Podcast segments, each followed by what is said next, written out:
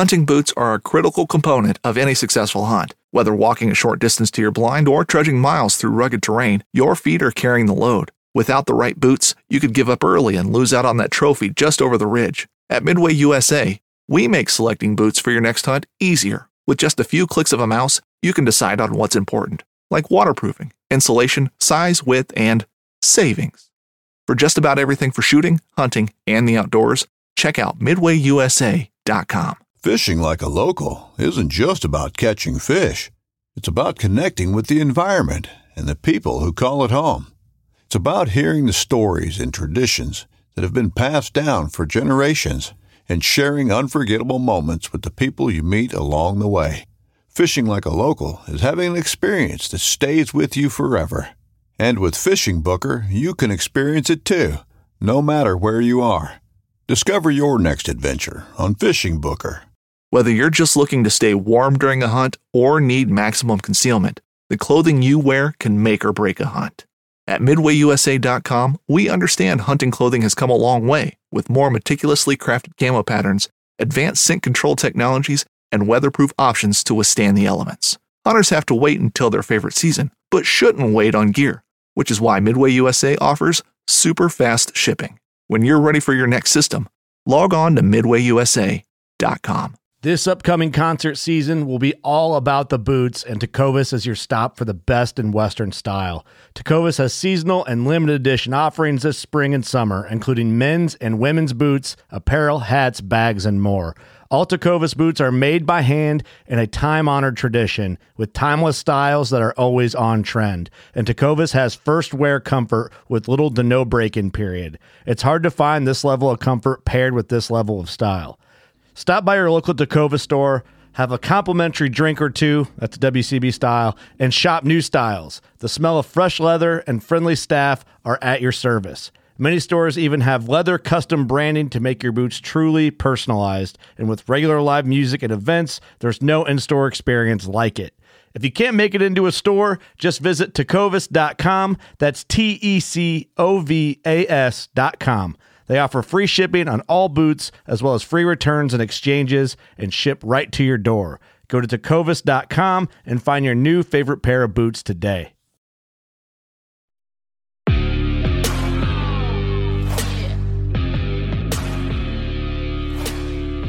All right, everybody, welcome back to another episode of the Bowhunter Chronicles podcast brought to you by Huntworth. Huntworth gear for all types of weather, all types of terrain, all types of budgets. It's clothing that just works. Check them out at huntworthgear.com. So, literally, I'm getting ready to record the podcast uh, recapping our Patreon hunt. Uh, supposed to be earlier than this, but uh, the guys have just been hunting, and uh, it's been almost impossible to get them out of the woods and get them on the podcast. So, um, that being said, got to give a huge amount of shout outs. Um, guys just putting down deer left and right. Uh, Robbie, Tyler, Mark, Eric, uh, Todd, with another he shot a deer with a muzzleloader, but uh, new hunter just putting down deer left and right. And uh, the Patreon group is just going crazy. I'm sure um, I forgot uh, a couple, um, but uh, Uncle Frank actually put down a doe. Uh, you probably saw that on Instagram where uh, Bad Hit had to track it, but you know we're getting ready to go into like full rut vacation mode. Uh, right now, I am working like the next, I don't know, nine or 10 days straight. Uh, then I have five days off, going to head to Indiana, work one day, um, and then I'm off for another 20 days, I think. Um, and uh, half of that's going to be spent in Kansas. But I'm getting ready for it. Uh, my buddy Josh is tagged out already in Michigan, and go back and listen to that podcast and listen to how humble Matt is on the uh, Great White Saddle Hunter podcast. So we do that podcast, and he's like, "Oh, you know, I just make it sound too easy," um, and he just put down a monster. Over 200 inch deer on public in Illinois. Um, so congrats to Matt. Oh my gosh, what what a freaking deer! And uh, he ended up going in there kind of just on a hunch. Um, he knew he, he was pretty sure where the deer was, and he's like, if he's still alive, he's going to be bedded there, and I'm going to be able to kill him. Just walks in there and does it just like that. So uh, we're going to have to get back on here uh, on the podcast with him. Um, and kind of recount that story, um, as well as my buddy Mark. You know, we've alluded to it in a couple of different podcasts. Him using um, decoys to uh, kill deer, even here in Michigan, uh, even in the earlier parts. You know, not the rut, and uh, he did it once again kind of called his shot and in talking with him he said i was just so confident because you know i know that it works and this is the way that uh, this is the way that it happens so um, pretty excited to talk to him about that but you know like i say all the time you know send us your your wins show us show us your kills show us your harvest show us your deer um, and uh, we'll be happy to uh, to share that and share your story because you know I'm, I'm the world's worst bow hunter, right? I've been out a few times, seen some deer messed up on a small buck, and you know, it is what it is. But I'm I'm getting ready for those big time sits here coming up in November. So um, it's this is this is what we this is what we wait all year for. So um, this podcast we talked with uh, you know good friend, one of the sponsors.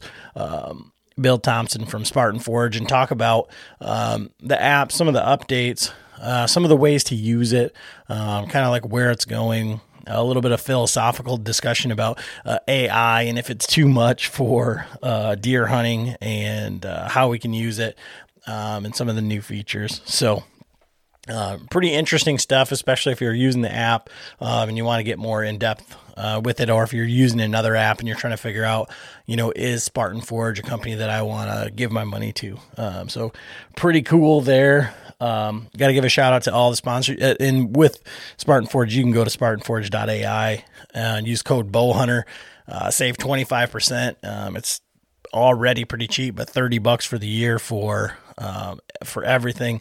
Um, that's, that's a great deal. Um, you got some other, uh, codes. You can check the show notes, but big shot targets, you can save 10%. You can save money over at Latitude.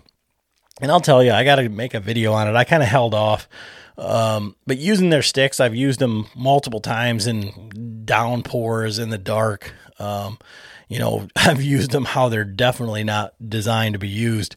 And uh, I'm very, very happy with them. Um, and, you know, yeah, they're my friends. Yeah, they sponsor the show, all that stuff. But um, I would definitely continue using them. Um, and for the money, it's really hard to to beat those sticks. So, um, and I've been using uh, basically on all my sits, three sticks with two aiders. Um, I've got, I think I may have had four aiders. I lost an aider somewhere, or maybe I only had three, but I've got three sticks with aiders and one stick without an aider. And basically, all my sits have been three sticks high, um, using two aiders and uh, just one one stick without an aider, and and that's been that's been where I've been comfortable, where my setups have been. So, um, if you haven't checked them out, if you haven't got your hands on them, um, definitely do so, and uh, you know, just give them a thought. Um, not all the hype of like, oh, these are the lightest, oh, these are the quietest, oh, any of that stuff. No, they just work, and uh, I really do appreciate, um, you know, getting to use them, getting to see them ahead of time. But uh, a heck of a stick um, and a pretty good price. So check them out, and their their uh, ropes are are like second to none. The, the, amount of people that have that were at the Patreon hunt who saw these uh, ropes and we're like, "Oh my gosh, I didn't really know that that's what they were made of or how they shaped up." So check out their ropes as well. Um, but yeah, this podcast with Bill, I think you're gonna like it. I think um, I, at the end I say that it was kind of like a confessional for Bill. He just got to kind of vent and and, and kind of talk freely. So um, I think you guys are gonna see a whole other side of Spartan Forge, maybe that uh, that you weren't familiar with at the at the outset. So. Anyways, uh, as always, thanks for listening. Tell a friend and enjoy the episode. All right, everybody, welcome back to another episode of the Bowhunter Chronicles podcast. Uh, talking today with uh, Bill Thompson, Spartan Forge. And the last time we talked, the last time we had a podcast with Bill, I wanted, I really, really, really wanted to name the podcast Killing Chuck Liddell, but I felt like that would be bad. Um, I mean, it would have got a lot of listens, more, probably more downloads um, but that's that's kind of what I, I had in mind. Um, that that's what we talked about. It's like how would we kill Chuck Liddell uh, with AI, and uh, we kind of went at it from that perspective. Uh, so if you didn't listen to that one and you want to know how this uh, AI for deer hunting works, um, just think about it like that and, and, go back and check that one out. But uh, now we're going to talk a little bit more, um, kind of on how the app and the service and everything has evolved. Um, how are you doing today, Bill? Good, man. How are you doing? Not too bad. I have myself some bourbon right here because uh, I've yet to have bourbon with you in person, and it seems like that was what you were doing uh, every time we were on a podcast. You're like, "Oh, I'm gonna get some bourbon. We're gonna we're we're gonna do that," and and now it looks like you're just run ragged. Like uh, you're, yeah, I feel like you're kind of run down. everyone says that when they see me, like, "Dude, you look tired and 25 years older." Um, and that is an accurate way to describe my current situation. I saw you take a sip of that, and I'm going to text my wife and ask her to bring me one um, I, I I've become a lightweight too. Like um, uh, I don't like just the long hours and the um, standing at a desk and I I you know used to be able to th- you know it wouldn't be wouldn't be crazy for me to throw down four bourbons and feel just fine in the morning. And I think if I drink two right now, I'd probably fall over. Um, but yeah, it is what it is. So I think I think the first time that I ever talked to you was like as you guys were just I mean you were still in the military this thing was just going from like idea to reality and it was all you know there was no mapping there was no anything it was just applying the the artificial intelligence um in that time frame so probably the last what 5 years like how has Spartan Forge evolved like, where did it start and how has it evolved to what it is today? Was that really our last podcast? Or are you saying that was our first podcast? No, I'm saying from our first podcast. Our last oh, podcast our was podcast. when, when yeah, we were I mean, killing Chuck Liddell. Uh, but, but I oh, mean, yeah, yeah, yeah. So, I mean, a lot. I mean, a lot. So, when the, probably the first podcast we had was probably, I think, I think you were my first podcast, if I'm not mistaken. I think the first podcast I ever did was with you on um, Alex Chops, like the um, the Vitals Live, yeah, the Vitals Live. Yes, that's exactly right. That I believe that was my first podcast ever. So I mean, at that point, I was in active negotiations with a large mapping company, and was getting ready to sign on the line for a mapping deal where I was going to just focus on AI and and build AI and build AI solutions for this company which at that time, you know, um, I was just focusing on the AI. So like back then, I was talking about the where feature, which we had built back then, which was essentially just a tool that would lay on top of a map and tell you where to scout. Um, we're just to the point now with my own app where we'll be able to put out that app, that feature. Like I had to build at that point, I was going to use another mapping service and then graft that on top of that mapping service. And essentially, I, I had a conversation with that company that was trying to hire me, and we had a contract and we had a, a letter of intent that was signed, um, and it was you know a large you know a lot of money, and um, they but they basically wanted to lock me down for about ten years um, or seven or something like that, and I said, look, I'm willing to do this. I'm willing to do a non compete. I'm willing to do all of this stuff, but I'm not willing to do this job for 18 months and then you guys let me go or something else. And now I can't compete for the next seven years or do anything. And they weren't willing to drop that language. So I said, I, the last conversation I had with the president of that company, I basically said, look, building a, um, a map is not the difficult part. The difficult part is the AI. And that's the part that I'm trying to do. But if you guys can't see the field for the, the forest for the trees, then I'll just go build my own map. And the guy was like, Oh, you don't want to build your own map. You don't want to build your own map. And I said, by the third time he said that in like 10 minutes, I was like, I think I want to build my own map. So I just, you know, tore the contract up and I think a day or two days later, I started, we started building our own map. Um, and that was kind of, that was the genesis of Spartan Forge. I mean, I should say Spartan Forge, the mapping company, the app or the, the planning company not the, at that point it, in my mind it was Spartan Forge the AI company. So it wasn't we weren't we weren't going to focus on the mapping side of things as much. Um, we were more going to just focus on the, um, uh, the the the artificial intelligence. But anyway, um, from there, we, we went out and we built. Um, I had a plan, and I'm summing up a lot of freaking work here in a short amount of time, and I almost feel like I'm quickly telling you how my wife carried a child for nine months or something. But um, you know, I had a plan to get the app to a state where I thought that I was demonstrating our our our technological capacity and and and how and, and, you know basically our aptitude and our intelligence and our ability to bring capability to bear. And then I went out and I raised money um, and and demoed some of the capabilities that are present in the app today and stuff that we want to do later. Um, and, and got some investors on board and got some advisors and started to build.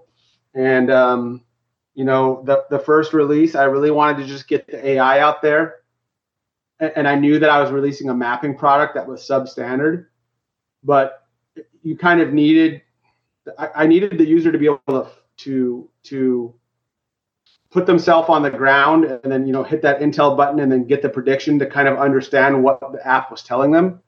Because if i just continue to just show them prediction they would be like is this my prediction here? Is this my prediction everywhere? What like what is this? So i just wanted to get the map out there with the prediction.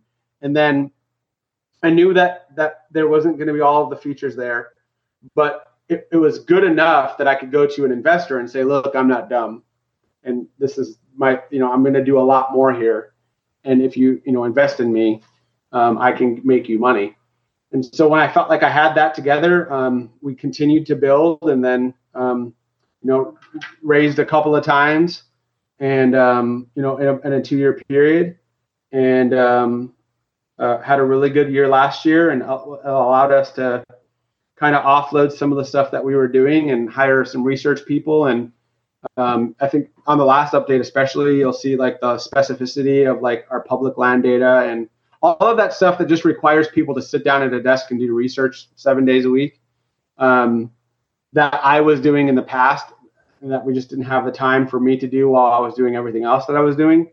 Um, you know, I'm finally at the point with this last release where you know Blue Force tracker is still in beta, and we can talk about that later. So there's stuff there still that I need to fix. And there's a couple of things with the public land display and private land data where I, I'm not where exactly we want to be.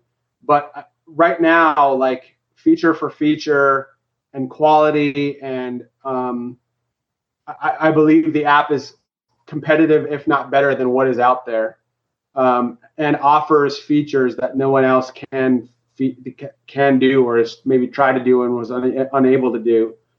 Um, and that it, you know, it's and it's still cheaper and it's still um, and, and that's a point of pride for me is that we're able to do this inexpensively. Um, and so yeah, we're today I think it, it's a better it's a better product and it's um, it's still in the spirit of what I wanted to do and now it's poised to start putting out all of those AI features that I wanted to put out almost three years ago. So that's the that's the that's a long answer, but that's that, that's what it is. Well, that's like five years summed up in five minutes. So uh, yeah, yeah, yeah. you know, um, so do you ever look back and say, I mean, after all the long hours and like, so now you're getting to where you, um, uh, kind of saw this thing from the beginning. Like I should have just took the money. yeah, I mean, I, I have that thought sometimes. Life would definitely be easier, but um, I'm a very di- I'm like a really disagreeable person, um, and, and I, what I guess what I mean by that is just um, I I don't hold my tongue, and um, people see me as a dick, but I don't see myself as a dick. Excuse me, I'm, if I'm not supposed to swear, I'm sorry. Oh, no, you're um, fine. But uh, uh, but you know, I try to say what's on my mind and I try to, um, you know, engage with pe- people honestly. And I wouldn't have been able to do that if I'd gone that road. Like I would be holding my tongue all of the time or, you know, watching decisions that get made and say like, this is not the right way to do this, or this is not the way I would architect this solution. Um, and I'm wrong sometimes. And I think I have people on my team that tell me when I'm wrong and I try my best to listen to them. But, um, in, in the final analysis, it's probably the only way that I would survive in the free market is doing it on my own, just because you know, um, you know, I'd say somebody, I'd tell somebody is dumb or say something stupid or, you know, get in trouble the way that only a military guy could get in trouble in in business today, and then that would be the story of Bill Thompson, and you know I'd be at a bar somewhere. So I think things happen the way they have to happen, and maybe that comes from my faith in God or whatever. But um, you know, there's a plan, and I, I think I'm in the right place at the right time for that plan. So from that, you know, be, like your word saying, okay, well, I'm a disagreeable person. Um, and one of the things on here is like, you know, going from the military to being, I, I was trying to think about this today, like as I was like getting ready for this, that I would imagine like most app developers at some point, it's just about money or they're doing it for somebody else. They aren't like the face of their app. They aren't the person that has to answer for it. And there's not, and, I, and I've, I've seen it before, like where, you know, you're the CEO of a company answering things on Facebook and stuff like that.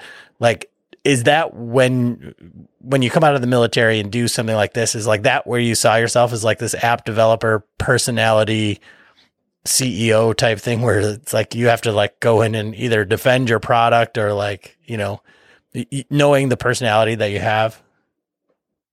Yeah, I mean, I I wouldn't do it any other way. Um, like I I I'm responsible for my efforts and my work and the decisions that I make, and I at this point at least, or at least for the foreseeable future, as long as I have the energy, I I will be the person defending my work, and I don't like the idea of someone else having to go out there and defend it or say why we made one decision or the other. Um, but also um, and that speaks to my disagreeable nature. But but but it also speaks to I, I think, and it, it's a, it's not some it is a military thing, but I, I, you don't have to be in the military to do this. But like I have a an accountability that I want to bring to bear, and and and, and I'm responsible for my actions, and, and but also I want that direct. Um, uh, that touch point with users where they can tell me, hey, this is dumb, or why did you do this, or the ability to have that dialogue um, and to um, hunters are really di- are, are also disagreeable people. They don't like spending their money unless they have, have to, or at least some of them don't. Some do, but um, Midway USA brand product designers have one straightforward goal develop high quality, technically sound products and deliver them to customers at reasonable prices. If you are immersed in the shooting sports industry and pay close attention to every single detail, you know our products are built right and stand up to everyday use. Who has shooting mats and range bag systems to hunting clothing and just about everything for the outdoors? Log on and shop 24 7 with super fast shipping. MidwayUSA.com. I'm Will Cooper, host of HuntStand's Make Your Mark podcast. For even more content, be sure to watch the original films from HuntStand Presents on the Waypoint TV channel every Tuesday at 10 p.m. Eastern. Visit waypointtv.com to learn more. And, and, they're critical about things, and they will give you that feedback. And to me, um, those people are my greatest source of learning you know, for for how I'm going to do things going forward um, or at least be able to defend the choices that I make, even if I don't go the way that they think I should. Um, and I get a lot of that, and I get a lot of people um, that engage a lot and send a lot of those messages, some private, some public. Um, and yeah, that's just that's that that is me to my core, and I think I'll always be that guy. Like right now, every I, I, we have people that manage social media now, thankfully.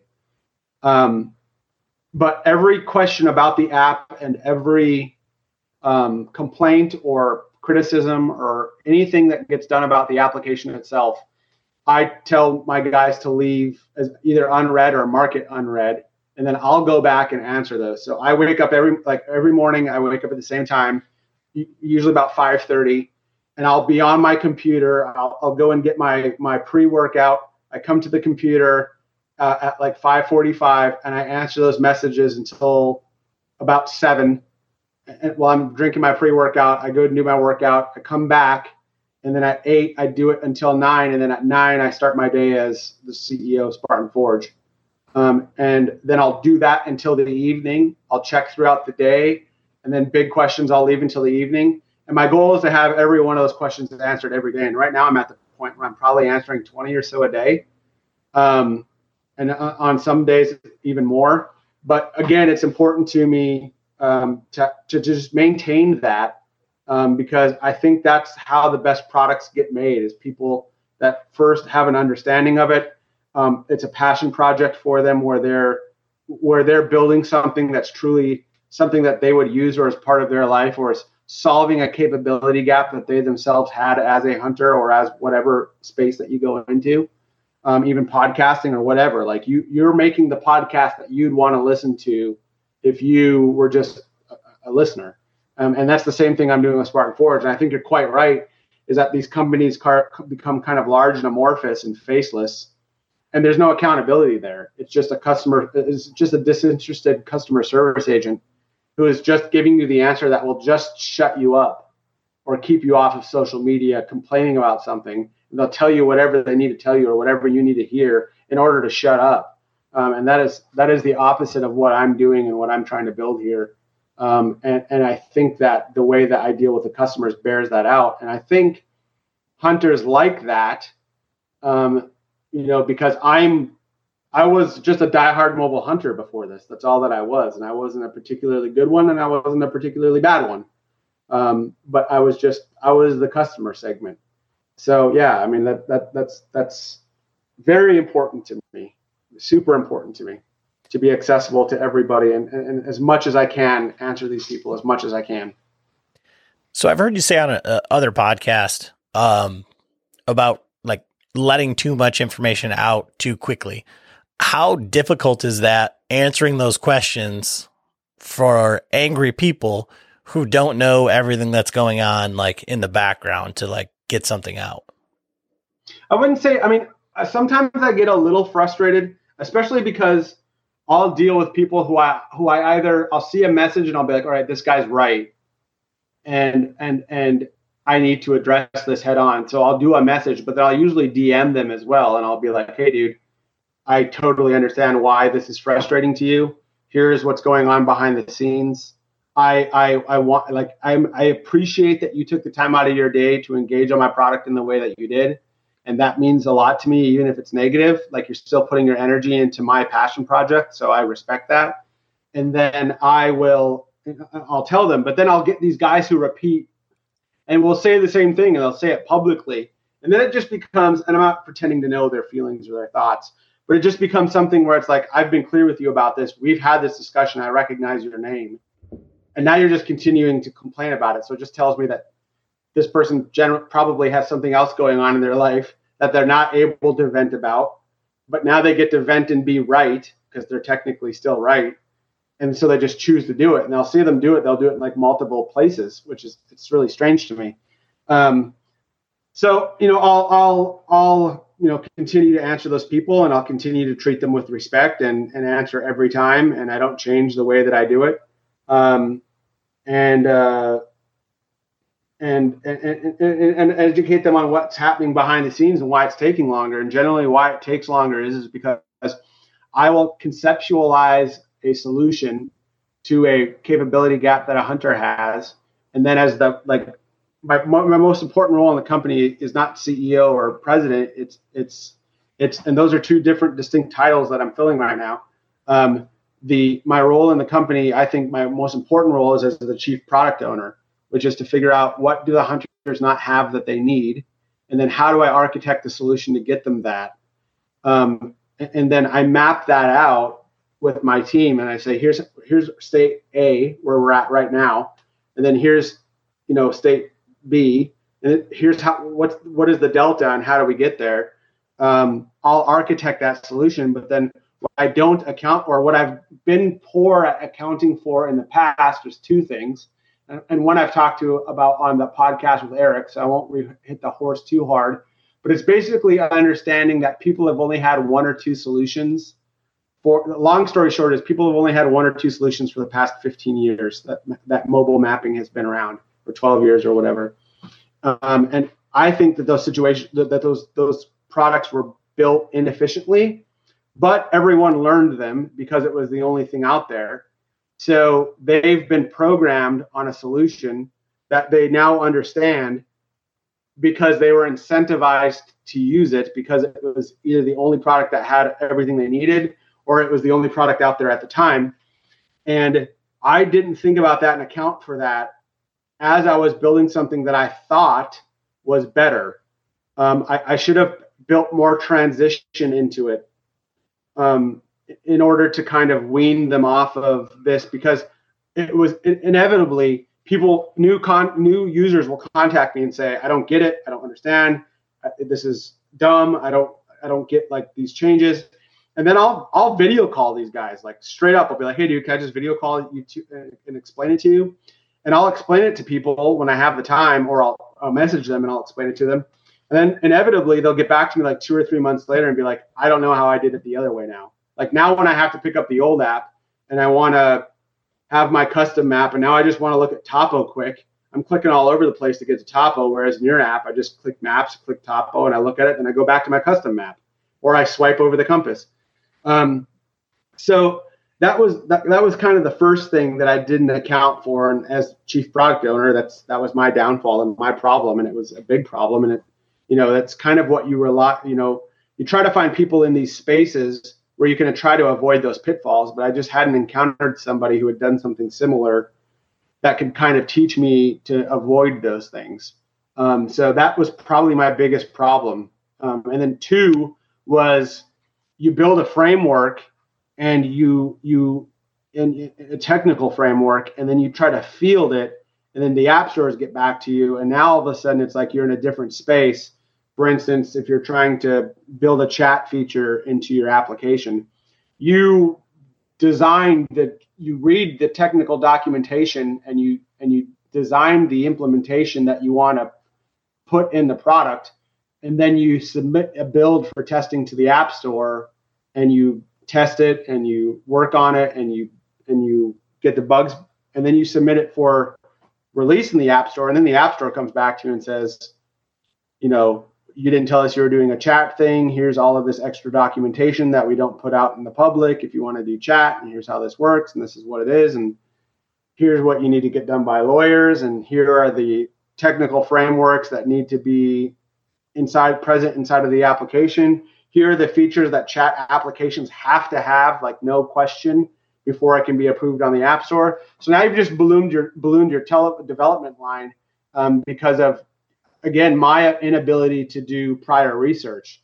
So when it took some of these things a lot longer to get out there, it was because I failed.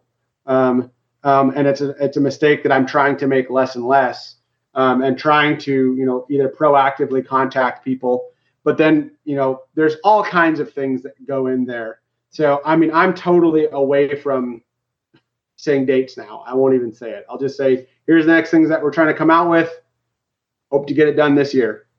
Um, and if I don't, then it's coming out next year. Um, and that's kind of how I'm doing things going forward.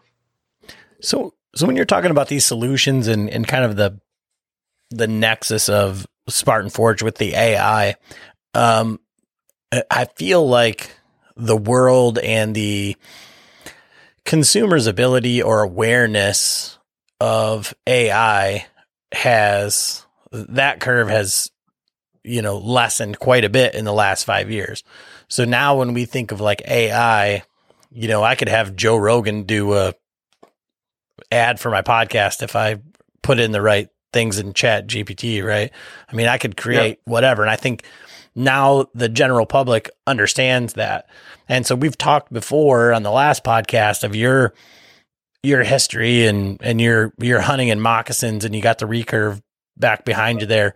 Uh, so from the AI and how quickly that's moving, and you know the argument of that, like now it's you can't get away from it, and it's writing its own code to make sure you can't delete it. Um, how much is too much when we get into this, like features that we need, want, or where does it take the fun out of it? Um, I, I would say when you're not learning. Um, I would say that when, when people aren't learning tr- the field craft or the the woodsmanship that is required in order to do these things when you're not optimizing and you're subsidizing the evolution of a hunter um, that that's too much. Um, and, and so uh, what I've never wanted to do with this application and what I don't do with this application is um, make an easy button for people to just, you know, like like you know, a Tesla will park itself or will drive around a parking lot or will do self-driving and all you got to do is sit there. Um, that is not a good way to learn how to drive. And so AI exceeds its charge and does a disservice to its end user when it when it subsidizes or it does for you things that you should learn first. So the application should present you material and features and explanatory um, narratives that explain why it's saying what it's doing or how it's saying what it's doing and what you should do with that as a hunter. In other words, we have an AI in there that predicts kind of where deer will be found inside of there. If you were to break down, um, if, you, if you were to look at like a frying pan and say this is a deer's entire range, and then you crack an egg inside of it, it's like the core area is like the yolk, and the, the yolk of the, the yellow of the egg, and then their their transition area is kind of like the egg, and then the pan is basically anywhere that they could be found. So the app kind of tells you if you're hunting during daylight hours, where should you focus? Where could you focus your time in order to find deer? Um, but what it doesn't do is tell you you still need to know those things about deer. You still need to go out there and scout and know where a core area is for a buck or a doe. You still need to know where the transition areas are. Where are the scrapes? Where are the scrape lines? Where are the rub lines? Um, where is the bedding? and then you know where are they going to eat and what does eating look like and you still need to know all of that other stuff um, it's it's really designed to kind of get rid of that paralysis by analysis and help you make a decision on you know am i doing a bed set today? Am i am i going to be on a scrape line? Am i going to be hunting food? Um, am i laying off? Am i going hard or going deep inside you know of bedding areas? You know what, what how am i architecting this hunt today? It can help you make that decision but i can't do everything else for you. So I, I think, and, and so I would relate that to having a Tesla that can parallel park itself. And then I'm telling my 16 year old daughter, don't worry about learning how to parallel park. Just get in the Tesla and it'll parallel park for you. Well, that's going to fail, and it's going to it's it's it's not going to work at some point. And then she won't be able to parallel park, or she won't be able to you know do whatever rudimentary procedures are involved with you know using a, a, a vehicle. And so that's where AI fails in its charge is is is making us dumb, um, and that's not what I'm doing with Spartan Forge. Um, in fact, it's quite the opposite. It's to educate and incentivize people to scout so that they can apply the AI in the way that it was meant to be applied. So, in the verbiage that you use there, and kind of like as you led into it from the like learning of the skills and things like that, and then trying to and and and literally it would be like the the app could do it um in a in a perfect world or in AI I'm sure it's capable of doing it um but would it be feasible and would it be outside of the realm of what you're talking about there as far as the learning thing is like I use like random pins like most of my pins are either like the Spartan or uh, other hunters, I think if we, as we've talked before, uh, because that's what John uses is the turkey. So that's where the other turkeys are. Um, but it would seem reasonable to say if I was using the icons as uh, they're intended, right? So I find a scrape here and a scrape here and a scrape here and a scrape here, and I mark those on a scrape line, and then I mark rubs in an area in the future, whether you build it in there or not, w- would an app be capable of saying, this is where this buck is likely to be bedded, or this is the likely route of travel? And is that too far? Um, so we will have a feature where we will say these are areas that you should scout. Not that these are areas where bucks will be, but these are areas that you should focus your scouting efforts on, and then why or, at least I think we will do that. Maybe we won't. We certainly have the ability ability to do it right now. Like we could build, we have a neural network that can do that work. Um, it's gonna all be in the way that it's presented, in the way that it either it's got to benefit the hunter in a way, and again, that doesn't handicap them. Um, or, you know, the other the other outcome here is it it if somebody's using it to eat, then I don't care. Like if people are bringing home for their family like food right now, um, and and they're using it to go out and just slay does, and they don't care what walks in front of them because you know this is freezer meat for the winter, which is how I grew up. You know, in a, in a pretty poor family, and eating game from you know either neighbors or other people that were giving it to us. If you, or you're donating it to a church or whatever, then I don't care. Use the app however you need to. If you're sport hunting or whatever, um, the app you know in that in that scenario exactly we probably w- wouldn't develop a solution that takes in user input data and draws conclusions from it. In other words i wouldn't allow it to learn based off of things that you're adding to the map. It would just do general recommendations um, and then go from there. And it would be for you to investigate at that point basically. Yeah. um, is i think where i would go with that um, and then we've got other cool things that I really haven't talked about, um, but you know that will help people learn um, in, a, in a more rigored and structured way. Um, how, how, to do you know the more um, not easily understood or known parts of hunting that you basically need to learn from someone else or just go out you know and and and you know fail for five years before you kind of understand what you're doing wrong. So it's it's all stuff that I'm trying to bring in there um, to basically, you know, for and I always think about these people, but you know, I've got buddies. One of them is on our pro staff, and I, you know, I'm Andy May. He has like six or seven days of vacation a year, um, and that's it. And and he wants to use four of those, you know, for his daughter. So now you're talking about a dude who's got like three days a year. Um, uh, know I might be hyperbolic. Maybe he's got a little more, but not much more than that. Um, I, I, am trying to give that guy as much information and things to think about while he's at home on the couch looking at that application. And when he's getting an hour or two free to go and scout, I'm trying to present him with as many options as possible so he can still go out and do what he enjoys or that he loves, or just allows him to take the steam off and just be by himself. And and this is how he, you know, um, decompresses and it's what he really wants to do and, and, be successful even though he's got very little or no time to do it. Um, and, but it allows him to still hunt and still have the success and the thrill and the fun and the and the meat and the time.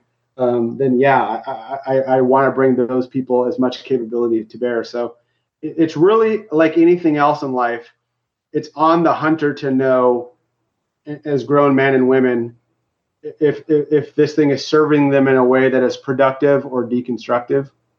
Um, is it constructive or deconstructive? You know that that is it's kind of on them to know because um, there's a ton of feed. All of us right now can pay two thousand dollars and go get put on a deer and kill it in a day and be done. And all of us right now can go and hunt, you know, our grandfather's property where he knows where every pocket of deer on that land are and if I have two days, he's going to put me in a set in a set that's going to allow me to harvest a deer. What is the difference in an ethic from a learning standpoint to somebody who doesn't have access to those people or that capital to go and pay for that hunt, and the ethic of being able to pay thirty nine ninety nine for an app that will, will at least put you in the ballpark? Where does that ethic start and stop, and which one is more ethical and why? Would be a philosophical question that I would ask a user or somebody who is complaining that this app's telling you go, to go where to scout. Like, are you as offended by those people? And if you're not, why? Well, I think you know the I, I think that well, yeah, but I think the answer is is kind of in like the earlier part of the conversation, right? Is that there's apps that just give give me maps like what sets Spartan Forge apart, like what makes yours better. And I think that comfort thing, and I, I think you know we've we've had a, a lot of different conversations on the podcast uh, with different people of you know it's it, it, people want an easy button, and whether that's like buying the newest piece of gear because they don't want to go scout or they don't have time or they don't have the confidence, but they want the confidence in the gear. They want that easy button. And if Spartan Forge is saying that it's artificial intelligence for the deer woods and it's going to help put me on deer, and I go there and I'm not seeing what I want to see, well, then it, it's like broadheads. Like shoot 10 deer with them, greatest broadhead ever. Soon as it fails, worst broadhead ever. Doesn't matter like the track record. Uh, worst industry to get into, I feel like. But the same thing is like if you go and you like, all right, I switched from onX to Spartan Forge. Well, it doesn't, it doesn't feel the same. It doesn't look the same. And now it's, it's, it's not telling me anything. I have to, you mean I have to go out there and, and find it and look for it and do the work. It's easier to use another mapping site that isn't making me do any work. I can just still look at it. Right. And, and I think that mm-hmm. philosophically, that's what you're talking about, right? It's, it's, how does it, how does it make you feel internally?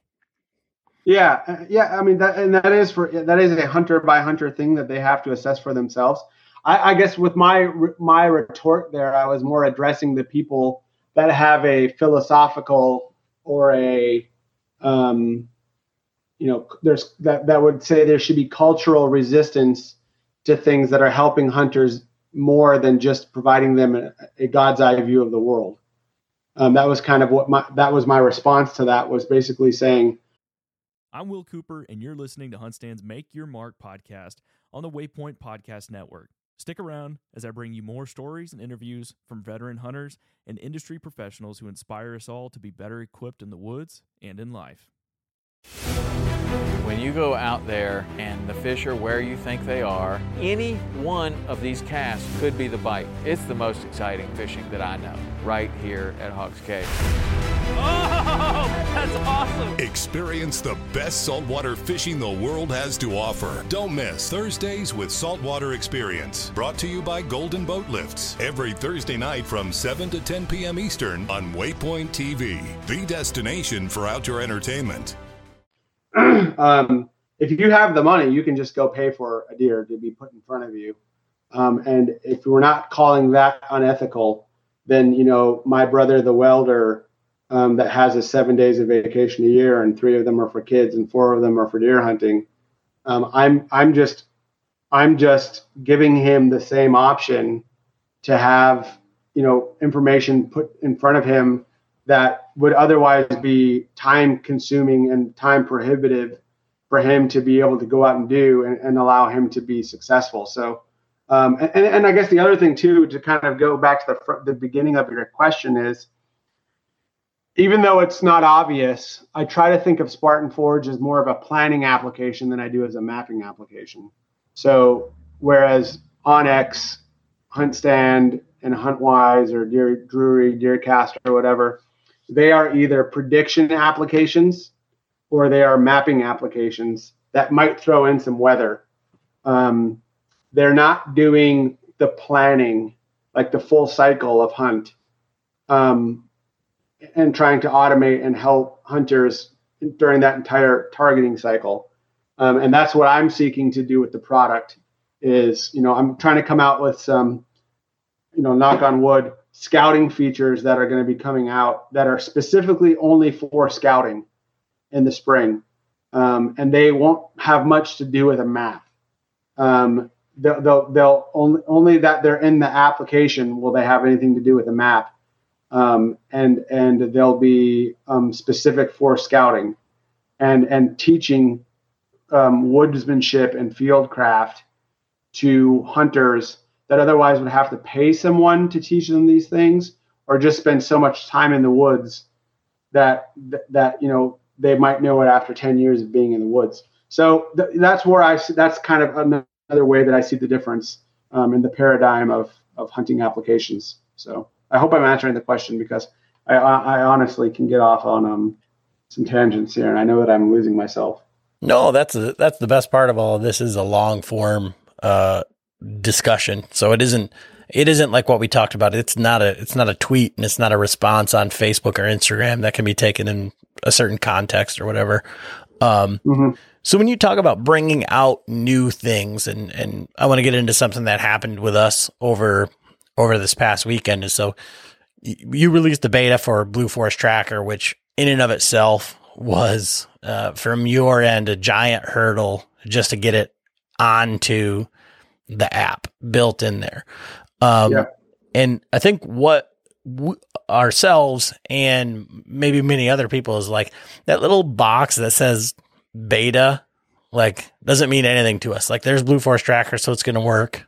Perfect. Yep. So talk about that beta and like what does that mean? Because when it's out there, we think, oh yeah, that it's going to work as direct, you know, as described, as, as intended. Yep. Yep. Yep. So I mean, so I mean, the first thing to know about like an, a, a, beta application is just that there's there's stages of application and application release, and a beta is just it's it's a version of software that is under development and has been released, but it's it's often at a stage where the release is helping the developer test for bugs, um, usability, um, stability issues, um, and and we're and we're building and putting the product out for the purpose of testing and feedback. Um, so we're not charging more for the capability. Um, we're not, um, uh, you know, it's it's very it's very compute expensive to run these kinds of things. It costs a lot of Amazon charges us a lot of money to run some of the things like Blue Force Tracker and some of the and to build the layers like lidar and that type of stuff. And so we're not charging the user anymore, but there's also an expectation that, well, and, I, it's probably a good point. I probably should have explained to people what beta means, but also that there is an expectation that the application feature that is in beta will have problems. And it's because in Blue Force Tracker's case, um, you know, we have a very complicated schema um, that we use to scale and grow teams in a way that doesn't bog down the system. So the easiest way to think about it is as a Blue Force tracker team grows, the hardware and the hardware architecture that we have devoted to the application grows in parallel and scales um, efficiently as the user needs it. So as more and more resources are needed, like on a computer where resources are fixed, the more demand you put on the computer, the slower it gets. It bogs down. It doesn't work well. Um, and so when you're building large, or when you're building capabilities like Blue Force Tracker that can get very large, you need to be able to scale the hardware or the software in this case to support that user case, that user scenario. And it's very difficult to realistically test that unless you just have 50 people doing a Blue Force tracker team. Like there's no other way to do it other than to just say, we're going to put this out there, we're going to watch it grow. And then as we watch it, you know, mess up, we can address the bugs one by one as they, as they um, present themselves and then push out corrective versions of the application that account for those errors. So in the case of Blue Force Tracker, you know, we were testing it internally with teams of like, I think the biggest we got was like 10 people. Um, and when you have like generally small teams, it works really, really well. Um, but when you start getting into large teams of many people who are on different networks, using different phones, are parsing different types of data, um, are in online and offline scenarios, there's just so many things that can go wrong. So we offer that beta build to um, to to get it out there in front of a, a set of users and to kind of perfect the code base associated with that feature and then make it more stable as we go along. I guess is that's that is a beta in a nutshell. And with Blue Force Tracker, in fact, on your guys' Patreon hunt, which is awesome. Um, I was very excited about seeing how it scaled, and I think it was if I were to have graded it like a teacher grading, you know, let's say Blue Force Tracker was a student, I would have given him like a D plus um, you know, for how it scaled and, and, and did it because you had like what forty guys or fifty guys or something or maybe so there, there was there was uh like over thirty. There's thirty some guys in camp. So and then okay. we had you and Garrett added there. So yeah, so there was quite a bit of people on there, and I think there was a range of people who had like you know forty percent of the pins, if I recall, to all of the pins. Some people had all, some people had less than half. Um, So we were able to identify a lot of bugs and reasons why those types of things were happening and malformed data and all of the stuff that kind of prevent, prevents these things from scaling well. Um, and this Monday, we'll be pushing an update to address a lot of it just based on what we saw on your guys' team. Um, and, and we're doing it with other teams too. We had a team of um, hunters that were taking kids out for youth hunts. Um, and they had a team of like, I think like 25 or 28 people or something like that. And we saw consistent issues in the code base across both of those teams that allowed us to go out and, uh, and make these fixes. So that's a beta. That's the purpose of the beta. And um, it's generally the only re- the only time you do those types of things is whenever you're trying to um, make fixes to a code base that requires actual users going out there and actually using it in mass in a way that you can't reciprocate in a lab or in a controlled environment like you normally would test. So let's talk about the utopic view of like what Blue Force Tracker looks like because it was very interesting for us because we could see some data, like we could see pins, pins would pop up.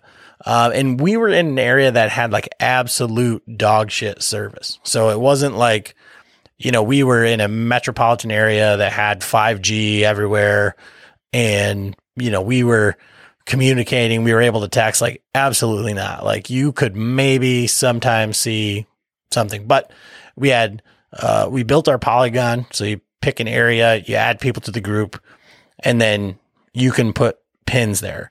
And so, like, for our guys, one of the things I like, I think it was a Sunday when Tim and I were talking and we were kind of breaking down like how we thought it went. We were like, I don't think it was designed for you and 30 of your buddies to go just bombard an area. And to be able to like see other people's pins was nice. We couldn't see where everybody else was, but that could have been a faction of no service or the beta or whatever. Um, but also along with that, when you have 30 guys dropping, let's just say five to 10 pins a day, that map gets really, really like, like full very quickly. Yep. And it's like, was that my pin? Was that whose pin was that? What was going on?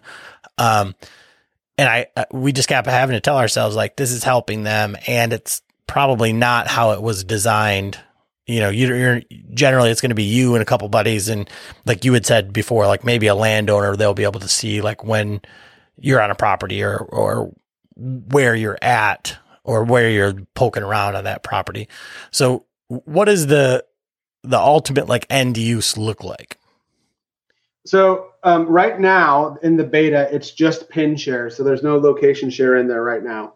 Um, you're just doing pin share. I mean, we are trying to build it, or we will have it built. So when you do have 30 guys on there, you should be able to drop, you know, pins as many pins as you need between those users. And when they get service, um, they will, you know, all of those pins will reshare all over the map, and you'll be able to click each pin and know who added which pin to where. Um, and we we have a user um, a, a persona system that will be coming later. So you'll be able to like on your app, you'll be able to take a picture of yourself and and say, you know, Adam user one one one or whatever you want to call yourself. And then when you're inside of that geometry, your if there's service, your location will share. Um, so the first instantiation, the first instance of it is going to be just this pin share. And then once we kind of have that at a 99% solution, we'll go with location share and then and then location chat.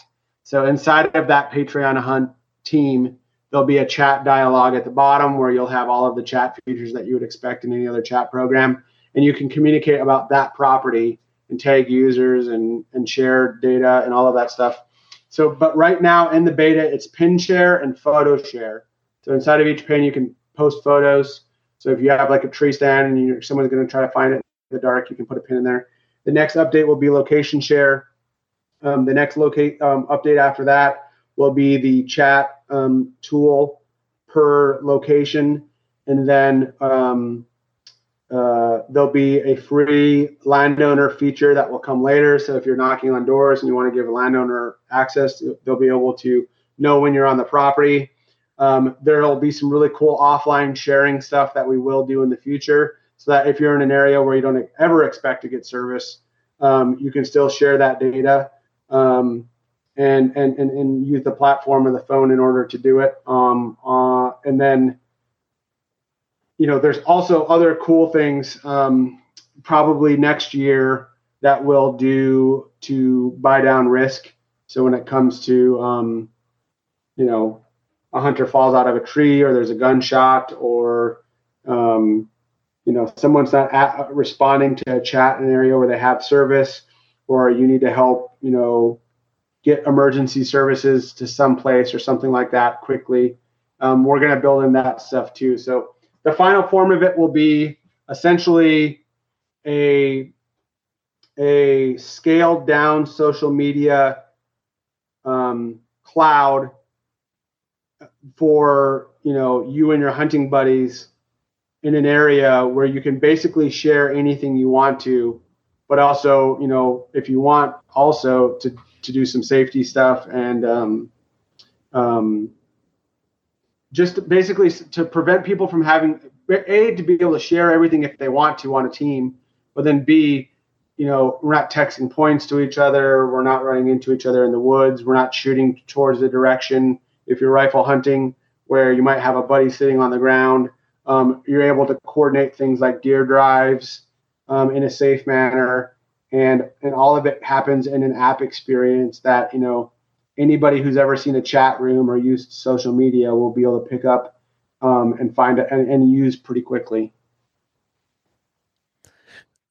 And I, I gotta say you know when you know tim reached out to garrett and then you know to you when you talk about like uh wearing a lot of hats and being a disagreeable person or like whatever, however you feel about yourself, you know, we, so we've essentially have the CEO, president, the director of product, uh, everything like in our Patreon group hunt, like looking at it, it eh, you know, somewhat it, it, the things are just showing up on, on his phone just the same as they are on ours and then relaying feedback saying, what's going on. And, you know, we're, yes, affiliated with uh, Spartan Forge, but like uh, we're not like on the pro staff. We're not the guys that are developing the app or anything like that. Like, I don't think that in a in a different circumstance because I wasn't the one that contacted Bill. It was you know Tim Clark who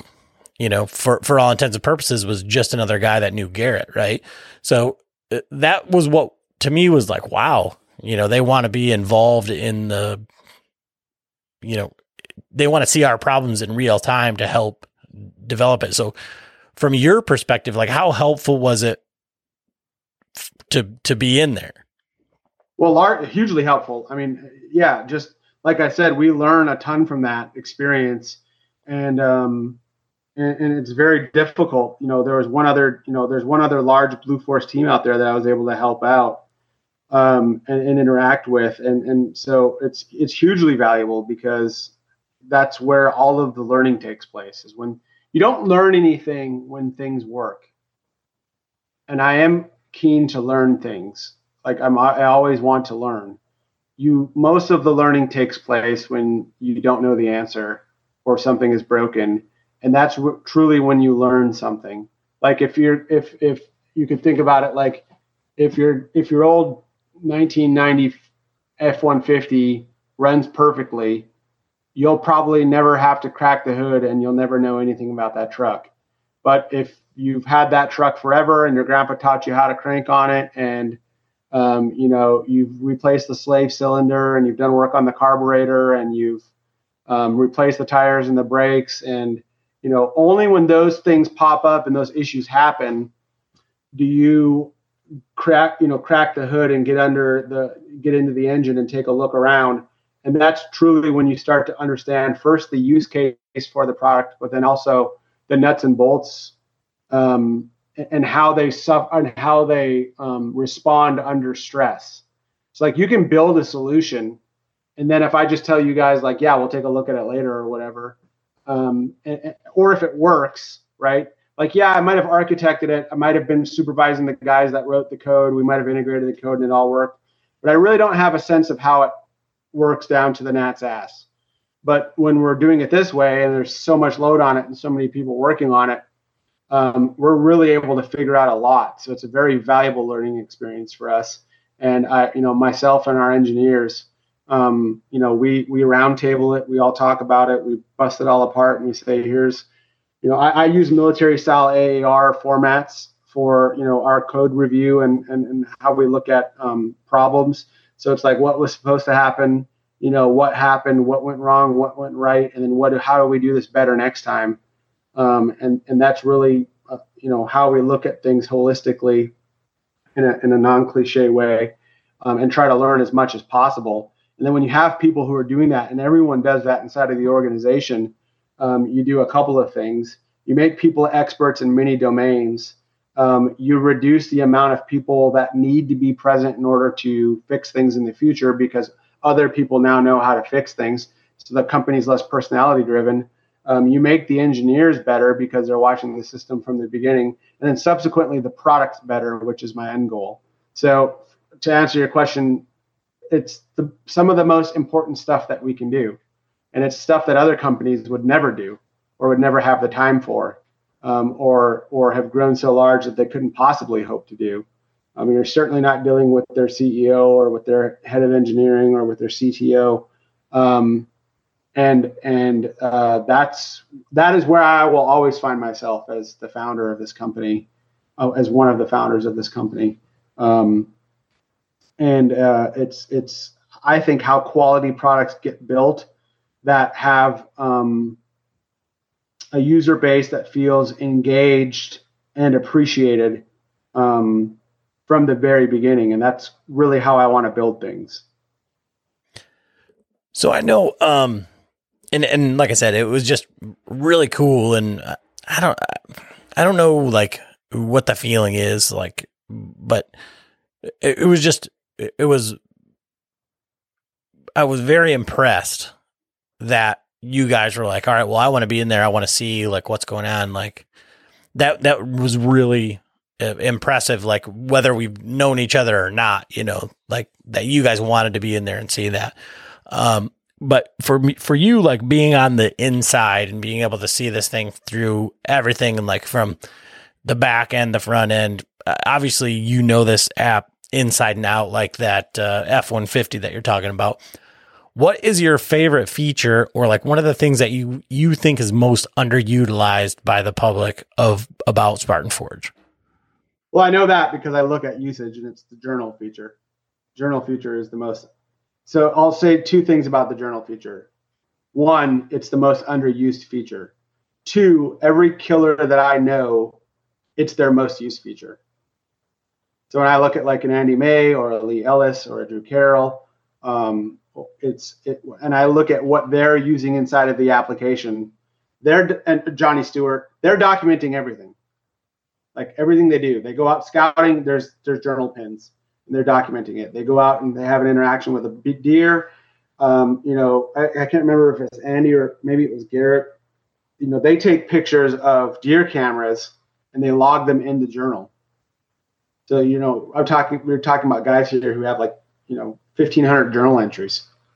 Um, and, and, and so that, that is really the most, I'm not saying that it's a critical feature, but what I am saying is every stone cold whitetail killer that I know uses that feature far more than every other hunter that uses my application. So I'm not saying it's directly correlated. And maybe it's just because they're more diligent than other people, and more diligent people kill more deer, and, and more diligent people happen to use um, a journal. It's kind of like when people say, you know, children whose parents buy them, you know, hooked on phonics read 30% better than parents whose children don't buy them hooked on phonics. And it's like, well, is it because they bought them hooked on phonics or is it because the parents are so involved? I'm Will Cooper, host of HuntStand's Make Your Mark podcast. If you haven't already, download the free Waypoint TV app to listen to our podcast and watch the original films from HuntStand Presents anywhere, anytime, and on any device. Through the Blackwater bayous and in the dark Louisiana night floats a duck camp, alive with the sounds of swamp pop and the smells of Cajun cooking. From the Mississippi Delta in Venice to the Cajun prairies of the Southwest, me and the Duck Camp Dinner crew will be hunting and eating it all. This is Duck Camp Dinner. Join me, Chef Jean Paul Bourgeois, and the whole crew every Monday at 8 p.m. Eastern on Waypoint TV. And that they bought them hooks on hooked on phonics, and they just generally care about everything, and therefore it wasn't hooked on phonics. It was just that those parents care more, so the children are better. So it could be the same thing. I'm not saying that it's that. All I'm saying is it's the, the, that diligence um, and that attention to detail um, is critical in you know these in what these people do. Now, Bill Thompson personally, for me, it's and it's just because of my nature. I, I just made a reel today. Um, I was hunting, early, you know, my second hunt of the year early this morning. I was setting up in an area where I've always seen bucks. They always come into this area the same way, and I've I've never been able to. I can always see with binos where they come in, but I've never been able to go over there because I could never get access. So I, all I've been able to do is watch deer walk in. So if you if, if you guys are listening, today's the 11th of October. Um, I made a, a reel today, and you know I had gotten into this area and I watched these bucks walk in, and then I'm looking at the map and it's not obvious to me, and then I flipped to the lidar feature, and then it became painfully obvious why deer were walking into the spot the way that they're walking into the spot, and it was something I could only see with the lidar feature because topo maps didn't show it. Even the even the gangster um, UAV imagery that we have in the area didn't show it. Um, contour lines weren't showing it. Slope angle shading wasn't showing it. But when you turn on that LiDAR feature, it was obvious why the deer were walking the way that they're walking and the way that the ground in the area set up and the way that everything kind of funneled to this area. Um, and then you can emphasize it in 3D and look at it. And I can see on my why my stand is. I never knew why my stand was successful where it was. I just knew that's where I saw deer and I just knew that's where, where, there was a scrape, and I had a camera, and I set up there, and, and and so it wasn't something where, to me, it was seemingly just how the deer used the area, and I never knew why. And then I, when I got in there and I actually launched lidar and I was looking at it, I was like, oh, there's two drainages here, and they don't like to get that, and I, and I can't see them from my stand. Um, because it's just you know some water, shallow water, where it's maybe two or three feet deep, but the deer walk between these two drainages um, because they, you know, they obviously aren't going to go in there unless they have to. So they're using this as kind of like a, you know, how deer use transition, kind of like we use paths or roads. They they use it to, to orient themselves. They were just walking between these two drainages, and then they jut out to where I am. I would have never known that because a I've never had access to go and walk that land, but b I can't see it from my binos on the ground. And then, but when you look at it with LiDAR, it's the only way that you can walk through that area without getting soaked. Um, so that to me, and then seeing that in 3D and then, and then rotating the map and looking at it was just like, that is the power of that feature. So that's my personal favorite thing that we've done. And it was a lot of work to get all of that, gather all of that data, resource it all, and then to build the mapping solution that put it together. So that's awesome. And I mean, I I uh, I did not take the advice. Um, I did I did not uh, uh, do what he said. Um, but I was in a similar situation where I found myself hunting a, a property that uh, one of the hunters that's been on here quite a bit um, has hunted, and he was like, "If you go knock on this door, they'll let you access through there." And when you drive by the house, you're like, it just looks like a mountain it just looks like there's no way, like I'm not as crazy as that guy. And then when you pull it up, when you guys launched the 3D, I pulled up that same area and popped up the mountains on 3D. It was like, oh, it was absolutely a 100% apparent, like, no shit. Like, that's exactly yeah. what he talks about. That's exactly where, and that's exactly why uh, he's a, as successful as he is, and you know, being able to see that visually um, was incredible. And that lidar is pretty impressive because you're seeing like you'll look at the timber, and then you can see like where we were just hunting. Uh, like the motorcycle trails that are cut in there. You'll you see yeah. like all these like old timber cuts, like all these old logging roads that don't show up in big woods and they don't even show up on the UAV stuff. But um, yeah, man, I think you know what you what you've done and like what you're setting out to create. I think unfortunately, you know, you're doing it the very very very hard way.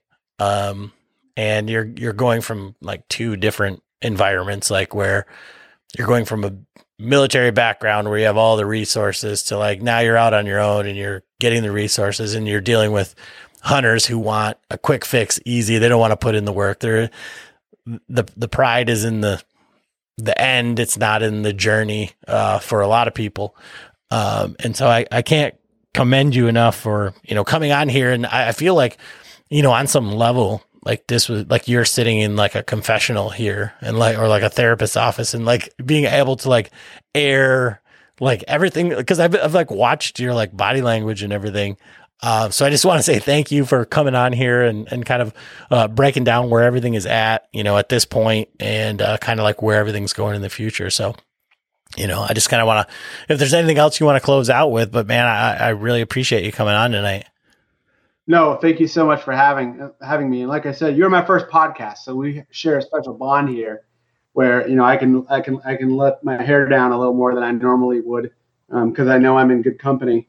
Um, so no, I mean I appreciate it. I, I, appreciate the hell out of your podcast, and um, um I love being associated with it. And like I said, uh, you know, growing up, I, one of my the sayings my grandfather always had with me from a young age was "dance who you came with." Um, in other words, when you're bringing a woman to a dance, um, you should dance with her while you're there. Um, and you know that that to me, well, besides enjoying your podcast and listening to it and stuff, like you were the first guy that I did a podcast with, um, and and I love what you do with your Patreon group. I love what you do um, with the group of guys. Obviously, you're a veteran, so that that puts you in in in in close company with me. So, um, I mean, I love supporting what you guys do, and, and I love the input, and I, I love the exchange, and uh, I look forward uh, to coming on again next time. Yeah, like just say the word. Maybe when when you get to go hunting for once, um, we'll we'll talk we'll talk about that.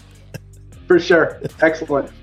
All right, well, Bill, I really appreciate it. Where can everybody follow along, and um, you know, if they want to check some of this stuff out, like where's the best place to like get that? I mean, you know, you can go to um, SpartanForge.ai and you can use the code Bowhunter. You can save some money uh, with us. Yep. Uh, but we've got a lot of people that were on since the beta of the Spartan Forge when it was only just a screen that told you like this is what the barometric pressure is going to be and like transition yeah. area. Like, what does that mean? Um, so we got a lot of people that are still riding riding that wave. But uh, where can they find that? So yeah, SpartanForge.ai. Um, you can look us up in the App Store. Um, find us on social media, Spartan.forge, um, either in Facebook or Instagram. Like I said, all the questions about the applications, gripes, you know, commendations, whatever people want to do, um, I will be answering those. If you have a question specifically for me about the app, about development or deer movement, just say, hey, I got a question for Bill, and I'm happy to engage with people. And uh, I look forward to uh, talking again. All right. Well, thank you, sir. Thank you, Adam. Have a good night.